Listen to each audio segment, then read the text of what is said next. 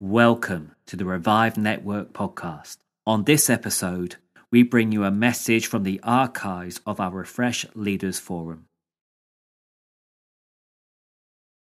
Wonderful. How you doing? You okay? It's good to be here, isn't it? I feel Jesus. Right now, I just want to lie on the floor. He's here. So I might not last that long stood up. That seems strange to you, that's all right. I am strange. Um, you know, in Wesley's day, they used to say men lay thunderstruck by the power of God. Har. Growl at someone near you and say, you know, it's time to get thunderstruck again. All right, we're not being modern and weird, we're being properly old fashioned. A few more thunderstruck pastors, and we might just have revival on our hands, right? Anybody with me?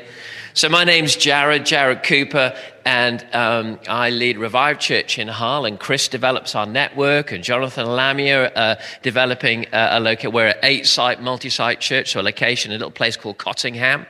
And um, who else we got? Cottingham. I don't know. It just went through my mind. Nodding, nodding, ham. Go, showing how old I am. Born in the 70s. And we've got a few other uh, guys around from Revive. Thank you so much for letting us come here and organizing it. Uh, we really appreciate it to be in this lovely Catholic building that isn't Catholic. I just looked at it and went, this is Catholic 1970s. Catholic, we're all Catholics. We're, you know, theologically, we're all Catholics, aren't we? Not Roman Catholics, not Roman Catholics, but we're, you know, in that sense that we're all the, the universal church. But it's, it's lovely, and I just feel Jesus in here. And so I've completely changed what I was going to do. Uh, is that all right? So we're just going to flow with it. Why not? More fun listening to God than me, isn't it? Uh, that's what I figure anyway. So, uh, so we, we run these monthly Refresh Leaders forums, and they're often in places like uh, Rotherham and, and Hull and Goole and um, Havercroft is near Wakefield, and we kind of move them around. And, and uh, we've got a network, and, and some of the guys here are in that network, but you don't have to be in the network to be here. We just like hanging out with family, so it's just great to to come and hang out together. And it's called Refresh because we don't tend to do nuts and bolts too much in these sessions. I just figure leaders need a bit of refreshing and a bit of, you're doing all right. Do you know what I mean? And if you're having a rubbish week, don't worry, we all have rubbish weeks, right? If, if you're just having those one of, one of those weeks when you just want to shoot your church, come on, be honest. You love them sometimes, but some other times you just want to line them up and shoot them. So you don't have to counsel them anymore. Maybe we should do that. Get them saved, shoot them, and there's no counseling, no need for pastoral ministry. We could all just be evangelists, Dave. We could all just be evangelists. And um, so, because who knows, church leadership can be delightful, but it can also be dreadful as well. You know, so if you'll have one of those weeks, you're in the right place. You're in a place where we talk about leadership in a real way. Okay, we all know that no church is as good as its website.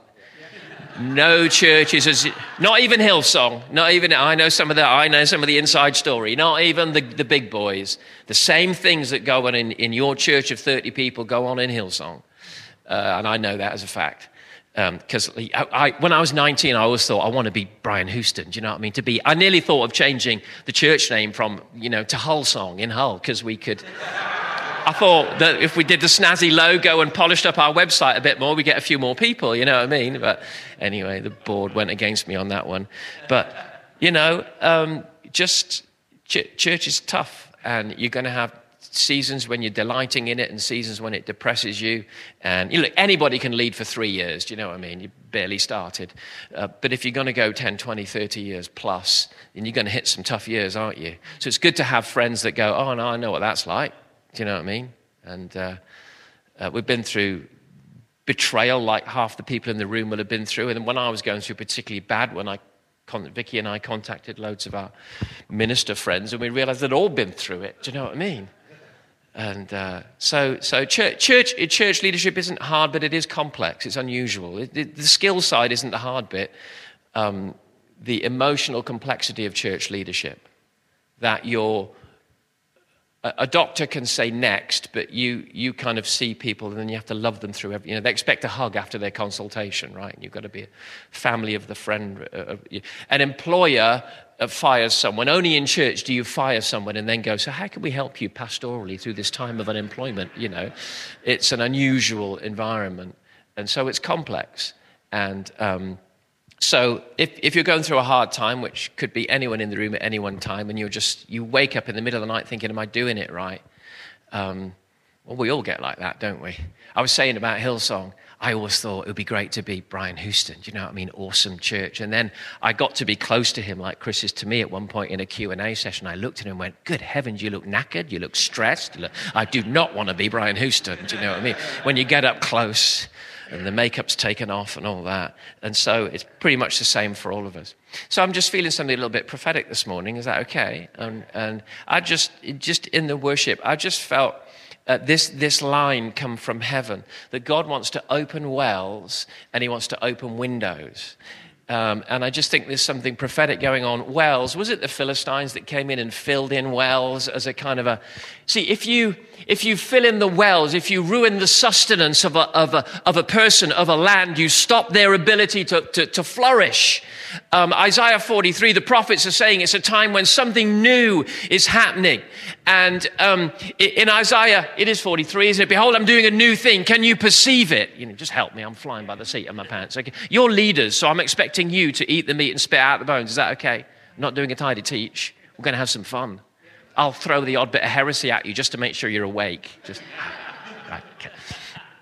um, and he said, I, I will make I will make a way in the wilderness. In other words, and this is something that God is doing. The prophets around the world are saying right now we're entering not just a new season, but a new era right now. And in Isaiah 43, it says, Do you not perceive it? In other words, seeing it is how you enter it.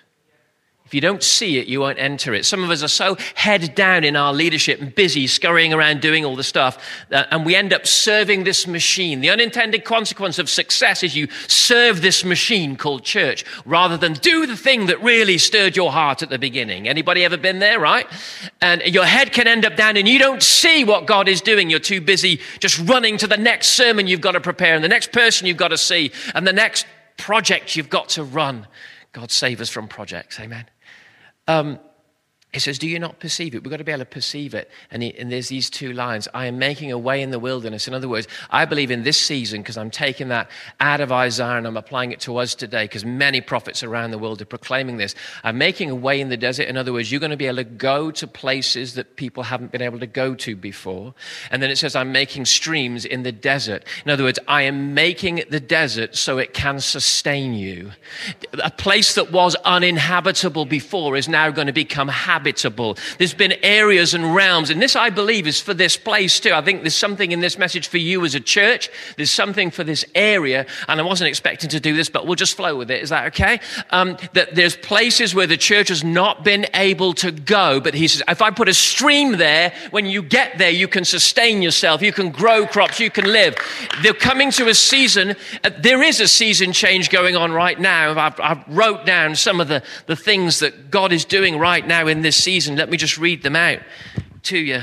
Where's my glasses? Can't see the thing. Do, do you not perceive it? To clean your, clean your glasses.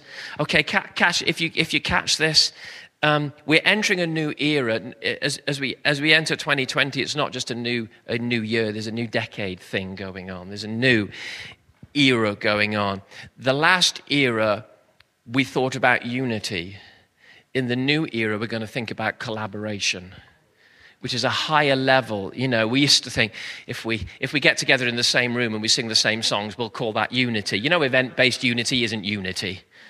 You know, as a friend of mine that was involved in the whole Together for the Kingdom back in the 80s said, well, we weren't together and it wasn't the kingdom but we all got in rooms together and sang together. That's good. But the higher level is we begin to collaborate and not care who gets the praise. That's where the church is going. Genuine kingdom thinking, where sometimes we're planting churches and, you know, and, and where's AD gone? You know, AD and I are like, well, we don't know if it's a liberty thing or a revive thing. Who cares? We just want to take ground together as friends. We used to talk about over and under with authority. Can we forget all that? It's putting some people off. Can't we talk about friends? Can't we talk about mutual submission? Who's in charge? The apostle, the prophet, prophet, the evangelist, the pastor, or the teacher. Who cares? It depends what you're doing. When you're pastoring, the apostle takes a second seat to the pastor because you're the specialist. How's about we start working as family? We're entering a new level of collaboration when we can put some of our egos down and get on and get the job done, right? Oh, somebody grunt at me.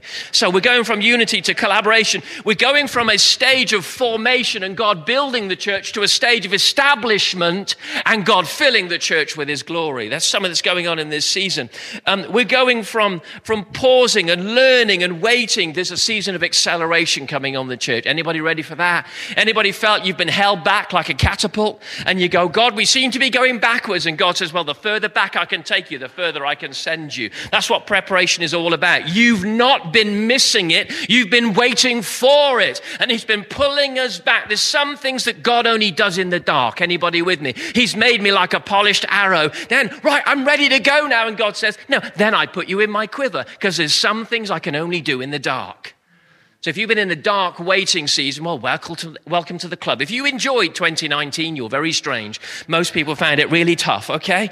Be, be really blessed that God put you in some greenhouse of blessing if 2019 was good for you. For most of us, it was tough waiting and preparation. For some, it was just plain old boring. But let me tell you, God is preparing to accelerate us into some stuff. In the last era, we've been used to the still small voice of God. Let me tell you, when, when John ascended in Revelation 4 into the place of the, of the Spirit and the place of the throne of God, the voice that's a still small voice became a voice like a trumpet. We're coming into a season of the amplified voice of God, the clarified vision of God. There's, a, there's an entering of a new school of the Holy Spirit going on right now. Some of us haven't really grown up prophetically since the 1990s. Do you know what I mean? We're still just dishing out little prophetic words about doves and flags and sparrows and things like that. Well, actually, I don't know about you. I need details. I need times and dates and places and do this and don't do that. Go to the place called Straight Street. There's a guy called Simon there who's also called this. And we want details because the plans of God are being downloaded. And leaders in this room, God is lifting us into the strategy rooms of heaven. And we need to start giving time to that. Some of us got so engrossed in, listen, if you are a leader, you are not meant to have your head down in work. You're meant to have your head up in the work of leadership, which is the ability to stand on the ramparts and see so that we can navigate. If leaders are doing all the work, you're missing it. If you're making your leader do all the work, you're going to miss it as a church. Somebody somewhere has to get up on the ramparts.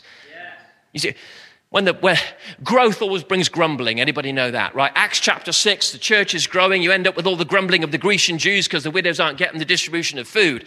And so they come with a problem to the apostles and the apostles do what is a really wise thing. But to be honest they could have done something else because they're asked we need to distribute this food better now, there's a load of lovely, nice, kind English leaders that will go, oh, we'll help with the distribution of food. It's, it's a time to prove that we're servant hearted leaders. And we get our noses down into the busyness of work. Because there's a bit of our hearts, no, it is, a, in a sense, a noble and right thing to do. But the long term effect of that is we no longer have our heads up in the presence of God. Say, okay, church, this is the way we're going. See, we're not leading, we're just working. And it's the unintended consequence of a, of a wrong sense of what it is to be servant hearted. Lots of people start out in ministry and they do something that they're good at, and they get so busy doing it that actually the unintended consequences, they live their life doing that thing instead of doing what the apostles did. There's a growth stage when you go, we cannot do that work anymore. We must give ourselves to prayer and the ministry of the word. In other words, if somebody in this house has got to be speaking clearly and pointing clearly. Amen? And so we're coming to a place when we really need to get our heads up into the trumpet voice of heaven and the clear rooms of heaven. Um, we're moving from denominationalism to apostolic tribes, little tribes of people that actually know each other. Do you know what I mean? Uh, if you don't have the phone number of, of who, whatever apostle you connect with, you're probably not really connected to an apostle. That's the way I put it, just to irritate people, just to make them think about it. You've actually got to have relationships. Somebody somewhere? Um, here's a danger. We are in a stage when we can either choose to be experts in the past or we can become learners again in the new. And I don't know about you, I've been in, I've been in ministry 30 years, I've been going to church 50 years. Can you believe? Well, Well, I went in the womb, didn't I, mum? So, you know, my, my mum's there. So I've gone to thousands of church services, and so some of you look like you've been to thousands of church services too. Let's not go there. Um, who, who know, we get used to feeling like we know what we do and giving off the air of capability. It's very hard to go into what we're going to do next. I don't quite know. I mean, God keeps doing this to me where He's like, I'm not going to tell you what to preach, just stand up and open your mouth. It's scary. We try it this Sunday. What if you actually spoke from your heart instead of from your notes? Do you know run sheets run more church services than the Holy Spirit does today?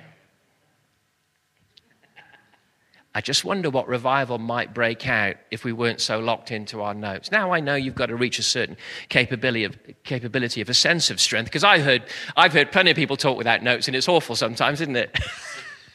and you go, no, use notes. he can't string a sentence together. But you know that of the fivefold ministries, the prophetic one is the one that is God facing, the pastor's people facing, the the teacher is word facing. The, the evangelist is lost facing, doesn't even know why we're all sat here, you know, wasting our time singing songs when we need to go and get the lost saved, right? The apostle thinks of the great strategy of God. The prophet, and therefore the prophetic side of us, because we've all got a prophetic side, Acts 2, all of us, young and old that knows what it is to flow rather than live in the Greek thinking, lock it all down, principle upon principle side. There's an electricity of heaven that comes when we get the God facing part of us awakened. God can begin, begin to move. And so, are you, are you willing to get the L plates back on again and go, okay, okay, God, what, what if actually this really did become a very exciting decade? As we started to adventure and we started to think about some, some new things. Um, all right. So that's what God is doing in this season. But in order for Him to, in order for us to step fully into that, I, I just feel in the room today there's two things that God wants to do. Uh, and, and I think it's for people in this room, if that's okay with you. Um, I believe He wants to unblock the wells that the enemy has been filling in. And uh, if you're tired, if the dust and the dung of life and flesh, Philistines represent the flesh in the Bible, don't they? So it might not be the enemy, it might just be poor choices on our, our part, poor priorities, you know what I mean? If our wells of sustenance get filled up, well, I just believe, coming in here today, God just said, unblock some wells. And then I believe He said, and it's time to open some windows some of you in this room, I believe that in the next 35 minutes, we're going to ask for an outpouring of the Holy Spirit in this room that will accelerate and amplify the prophetic anointing on many of your lives. It's time to go buy a new journal. It's time to start hearing the voice of God at a new level. Why? Because there's strategies that are being downloaded, and He wants to get you in the in the in the war rooms of heaven and open up some scrolls and go, okay, so here's I've not taken you to this. You know, you can look at one bit of a scroll, then you slide other bits over.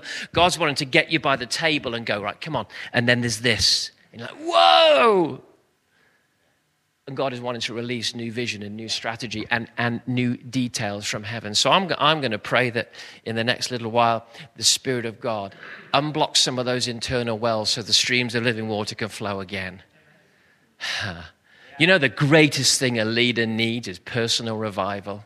I tell our staff, you're not here employed for skills, you are here for the atmosphere you deliver to the church if you can't sustain your fire, I don't care whether you do accounting well or not. Ultimately, I want to know do you sit there ablaze with the sense of heaven?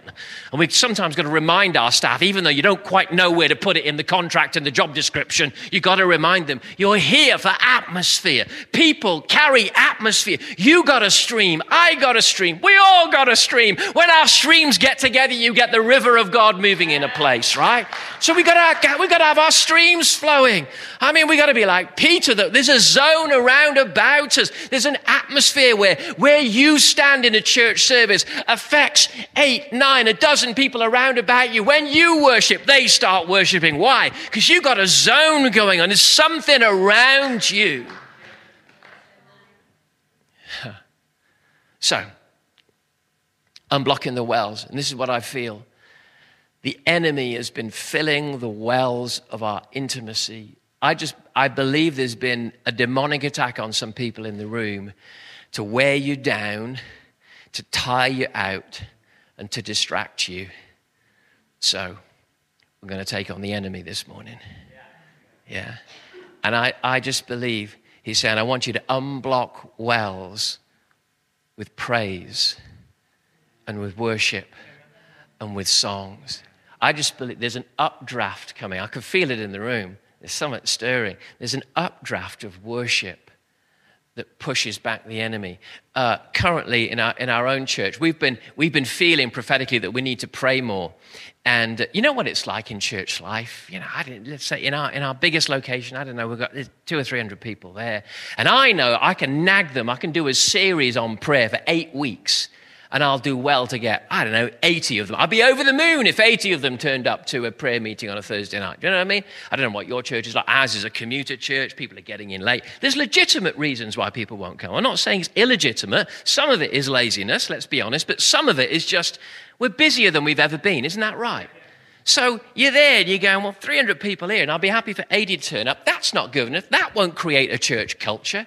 So you know what we've started to do? We have an hour long service. Then we let the guests go for a coffee. And if you brought a guest, go and have a coffee. But as a church, we're going to pray for half an hour like a spirit filled church prays. I don't mean we're going to sit in shampoo position and listen to each other. I mean, we're going to do like the book of Acts. We're going to raise, you know, shampoo position. And we go snoring in tongues, you know. No. We, we, we're going to raise our voices together like they did in the book of Acts to the point where the room shakes with the presence of God coming. Isn't it? We've called it fierce. Isn't it time we get a bit fierce? I mean, Jesus said it's the violent that are entering and grabbing a hold of the kingdom. We've got to let our fervency go and not 10 or 20% of the church on a Tuesday night. Do all that. It's all good. But we somehow got to get hold of the entire church and say, come on, church, we're never going to have revival unless we take prayer seriously. And I'm not saying to do that as a pattern, but for us, it kind of works with sort of church that built up to that kind of pattern working. But somehow we need to pray and sing because we're the only army that fights with our songs. Right? Psalm 8 says, Out of the mouths of, of, children, you have ordained praise to silence the enemy. Have you ever thought that actually the enemy is more scared of the singing going on in Sunday school than the adult singing? Don't make them sing Father Abraham. Let them worship, let them engage because they're innocent singing, that, that, where they're devoid of all the kind of sophistication of the grown ups.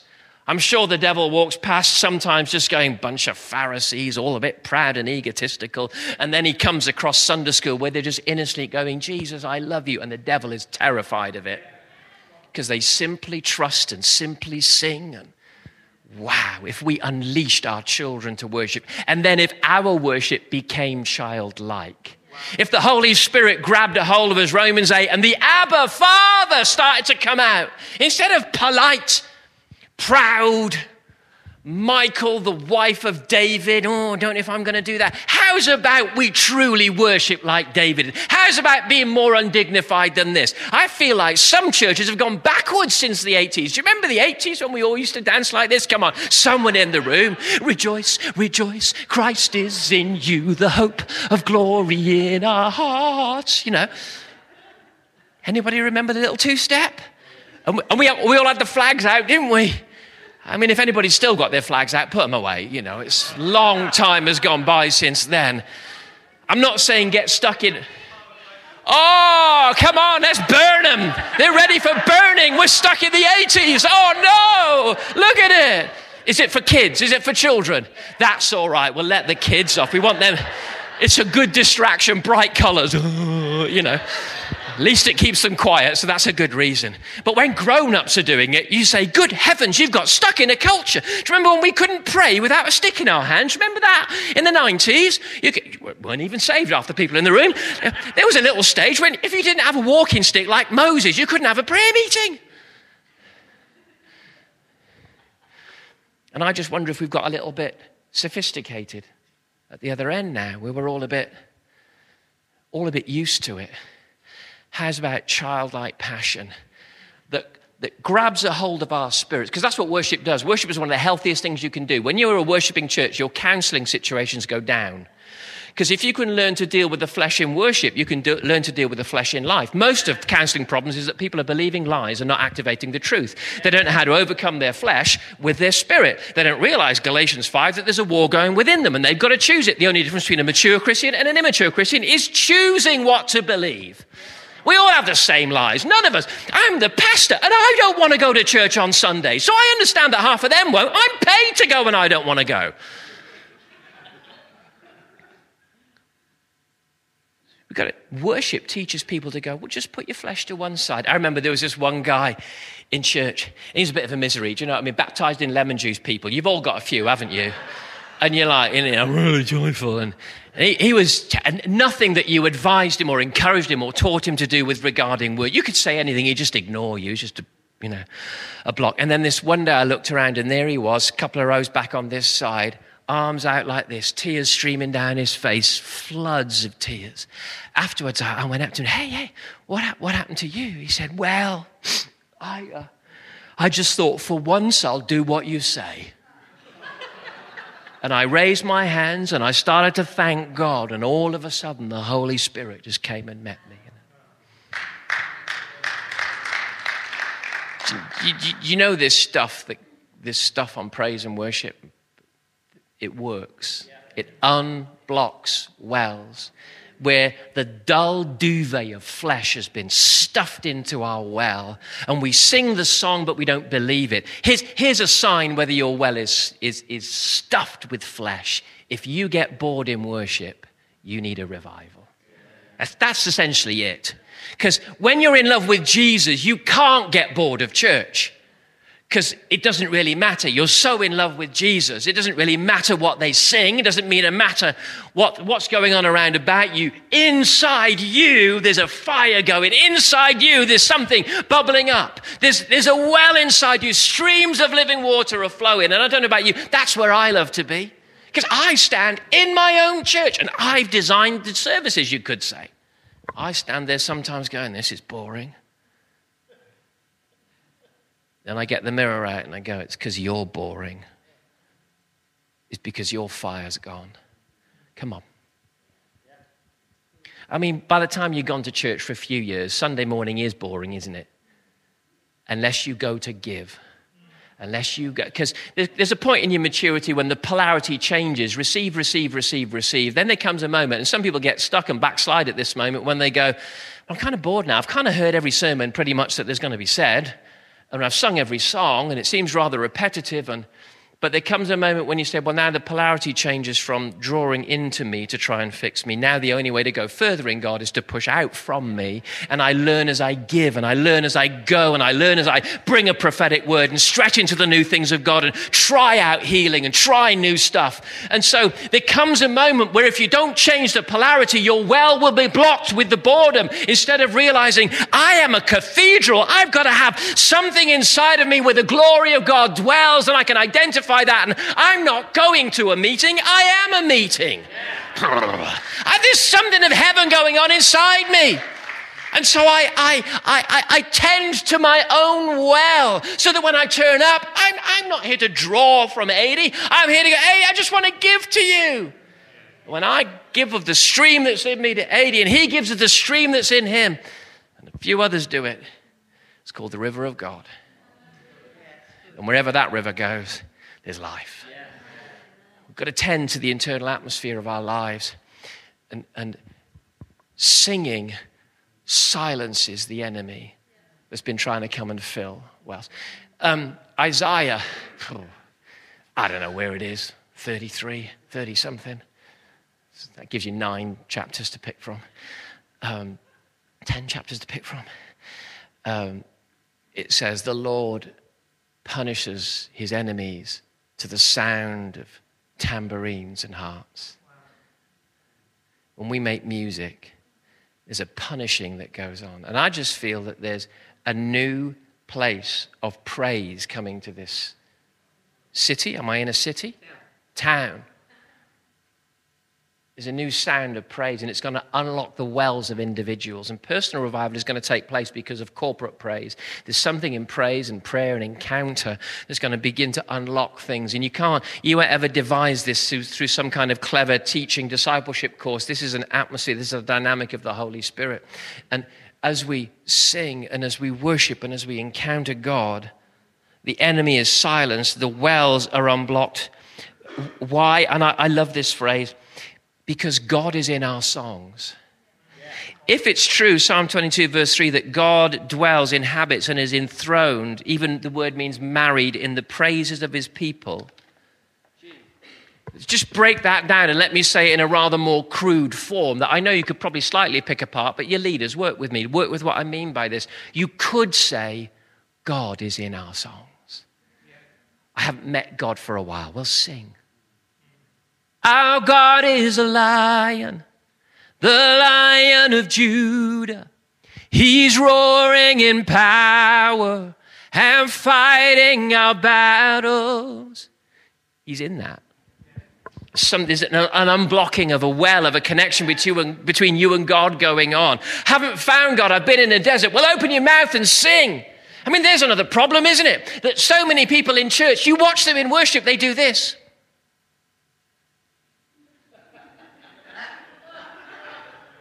Do you know when this started? When we started making worship CDs. We started to listen to worship and experience worship and critique worship. We stand in the atmosphere of worship but fail to worship.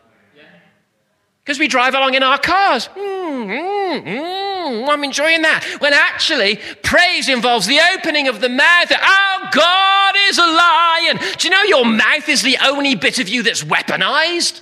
If you see in Revelation a, a, picture of Jesus, you see three times a sword coming from his mouth. Your mouth is the weaponized bit. The power of life and death is in the tongue. Those who love it, those who understand it, those that grasp it will eat its fruit. If you want to unblock the wells, if you want to silence the enemy, sing out, Our God is a lion. You read There's a weapon. There's an AK 47 coming out of your mouth. So the devil wants you to experience worship instead of worship. The devil, it's a thing of curse and death to be silent in the Psalms. I don't want to go down silent to the grave. I want to sing my head off. I want to sing into heaven. I want to praise God. When they're all shouting, no, calm down, don't speak too loudly. No, I want to be, I want to be, what's his, what's his name? Blind guy. And he's shouting at Jericho blind Bartimaeus, Jesus, son of David, have mercy on me. And the spirit of Michal says, Oh, no, can't. I'm putting all my stories together. Come on, work with me. You pastors, you can do it. The barren spirit of Michal says, No, be more respectable. What they really mean is let ego control your worship instead of devotion. But blind Bartimaeus knew he needed a breakthrough. So he shouted. I think there needs to be a few shouts in this house.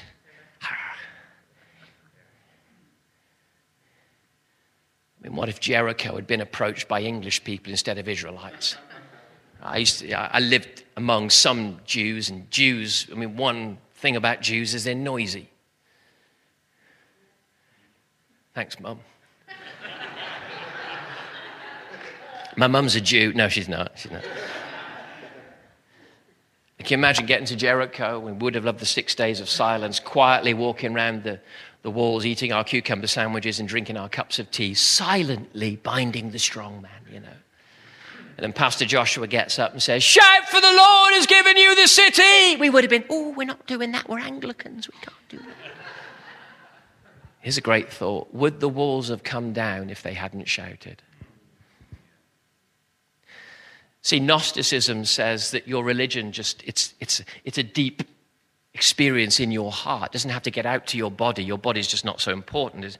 No, but Romans 12 says that you've got to offer your bodies as an act of, it's your spiritual act of worship to offer your bodies as a living sacrifice. So there is still something, still something today where God might, like Moses, say, lift your hands over the battle. And every moment that your hands are lifted, there's a winning going on in the spiritual and the physical realm. But when you become wearisome of worship and encountering God and singing, your songs, the enemy begins to win.